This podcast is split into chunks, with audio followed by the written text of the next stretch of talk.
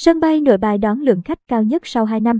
Theo đại diện sân bay Nội Bài, có những ngày trong cao điểm Tết Nguyên đán 2022 đã đón tới 63.000 lượt khách qua cảng, cao nhất trong 2 năm trở lại đây. Cụ thể, ngày mùng 7 tháng 2, sân bay Nội Bài dự kiến đón 52.000 lượt khách, khung giờ đông khách nhất là từ 7 giờ tới 8 giờ. Đại diện sân bay chia sẻ đợt cao điểm đi lại sau Tết sẽ kéo dài đến 14 tháng 2. Cũng theo vị này, lượng hành khách vào ngày cao điểm năm nay tăng mạnh so với Tết năm trước do có sự tháo gỡ rào cản y tế. Các địa phương đã tạo điều kiện thuận lợi cho người dân về quê đón Tết. Năm trước, ngày cao điểm nội bài chỉ có 383 chuyến bay với khoảng 29.000 lượt khách.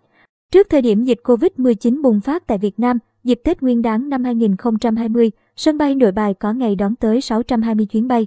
Lượng khách qua cảng ghi nhận ở mức 91.000 lượt khách.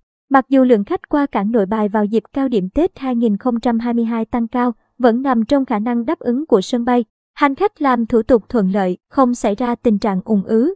Hiện 102 quầy làm thủ tục tại nhà ga T1 và 22 điểm soi chiếu an ninh của nội bài có khả năng thông qua 4.000 khách mỗi giờ.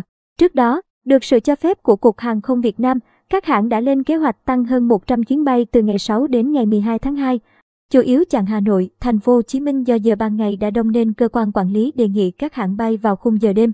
Còn tại sân bay Tân Sơn Nhất, đại diện cảng vụ hàng không miền Nam cho biết dự kiến sân bay ngày mùng 7 tháng 2 đón 68.834 lượt khách đến ga quốc nội, giảm 1.500 lượt so với ngày trước đó. Cao điểm trong ngày sẽ rơi vào 9 giờ và 14 giờ.